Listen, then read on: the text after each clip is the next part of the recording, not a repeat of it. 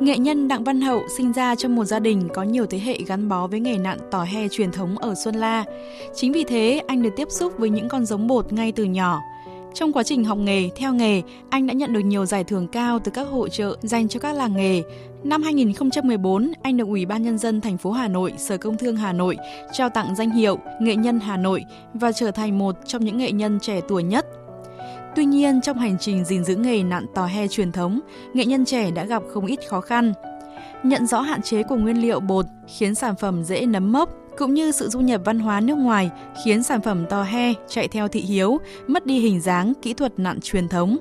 Nghệ nhân Đặng Văn Hậu đã quyết tâm nghiên cứu loại bột mới có thể giữ trong nhiều năm và phục dựng kỹ thuật nặn con giống truyền thống của cha ông ta. Có 3 cái loại hình con giống mà tôi khôi phục, đó là con giống chim cò của Phù Xuyên. Con chim cò là cái nguồn gốc của cái tò hay hiện tại bây giờ ạ. Và cái con giống của Đồng Xuân, con giống Phù Khách. Thì 3 cái con giống đấy thì đều có những cái kỹ thuật rất là riêng. Thì dựa trên những cái kỹ thuật đó thì chúng tôi sáng tạo ra nhiều cái sản phẩm mới thì nó độc đáo hơn. Và cái mục đích chính của chúng tôi ấy, luôn luôn hướng về những cái sản phẩm nó đặc trưng về văn hóa dân gian Việt Nam hơn, thay vì những cái sản phẩm nó ví dụ thiêu nhân công chúa Elsa thì đó là những cái câu chuyện của nước ngoài du nhập vào. Nếu mà chúng ta mà cứ đi theo những cái sản phẩm đó thì sẽ bị mất mai một đi những cái nét đặc trưng riêng và những cái giá trị về văn hóa và lịch sử của Việt Nam. Từ đó đến nay, bằng sự sáng tạo không ngừng nghỉ, anh đã cho ra đời nhiều sản phẩm tò he độc đáo, mang đậm tính dân gian, có kỹ thuật và mỹ thuật cao, như nghề hí trâu, sư tử hí cầu, cá vàng, bộ lục xúc và con giống ở Huế, vân vân.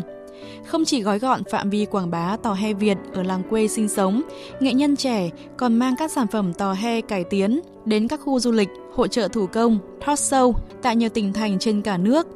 Vừa qua, tại Hội chợ Thủ công Nghệ thuật do UNESCO Việt Nam và UN Habitat Việt Nam triển khai tại 22 Hàm Buồm, Hà Nội, gian hàng tò he Việt trưng bày các sản phẩm con giống bột do nghệ nhân Đặng Văn Hậu sáng tạo đã nhận được sự yêu thích của nhiều người dân. Tôi chưa bao giờ thấy một cái sản phẩm tò he mà nó đặc sắc như những sản phẩm ở đây. Từ hình dáng, màu sắc cho đến thiết kế được làm rất là tỉ mỉ, mang tính chất nghệ thuật rất là cao mà mang được thổi được cái hồn dân gian ở trong từng sản phẩm đấy. Đây cũng là một trong những cái lựa chọn làm các cái món quà tặng cho bạn bè, người thân, đặc biệt là những người bạn bè quốc tế. Gian hàng tò he thì em thích nhất là những mâm ngũ quả. Em thấy tuy là nó bé nhưng mà nó vẫn rất là tinh tế. Bây giờ tò he nó vẫn là những chất liệu bột như trước nhưng mà mọi người đã làm cứng hơn để bảo quản được lâu hơn và nó đa dạng hơn. Nói thì em sẽ mua một mâm hoa hoặc là mâm ngũ quả bởi vì nó bé xinh và về sẽ trưng bày trong tủ kính. Bởi vì em được biết là nó cũng rất là thơm. Đánh giá cao sức ảnh hưởng của sản phẩm tò he do nghệ nhân Đặng Văn Hậu sáng tạo trong việc gìn giữ và làm giàu văn hóa dân gian Việt Nam, chị Trần Thị Ngọc Hân, cán bộ dự án của UNESCO Việt Nam cho rằng bằng cái cách sáng tạo, cái cách tiếp cận mới của nghệ nhân Đặng Văn Hậu vẫn là những cái sản phẩm mang tính truyền thống, những cái nguyên liệu truyền thống nhưng mà đã có một cái sự biến đổi phù hợp hơn, những cái sản phẩm đó tồn tại lâu hơn và cái màu sắc tươi sáng thì đối với cả trẻ em cũng như là người lớn ở trong nước và quốc tế thì mọi người có thể giữ gìn những cái món đồ chơi đấy trong một cái khoảng thời gian rất là dài, có thể tồn tại được đến 3 năm và đồng thời là nghệ nhân Đặng Văn Hậu cũng đang tạo ra một cái bộ kit tò he, đó là một cái bộ mà có thể tham gia vào, đó là cái quá trình tạo ra cái sản phẩm đó và từ đó là nó sẽ kích thích cái sự sáng tạo của những cái người chơi, đặc biệt là trẻ em ấy.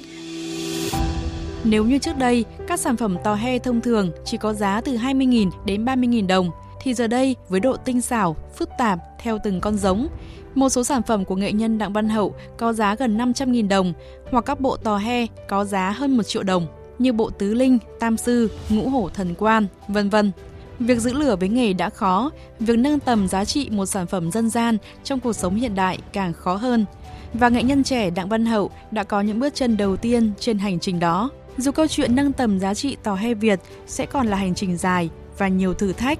nhưng với người yêu nghề, say nghề, có lẽ con đường này sẽ không có điểm dừng.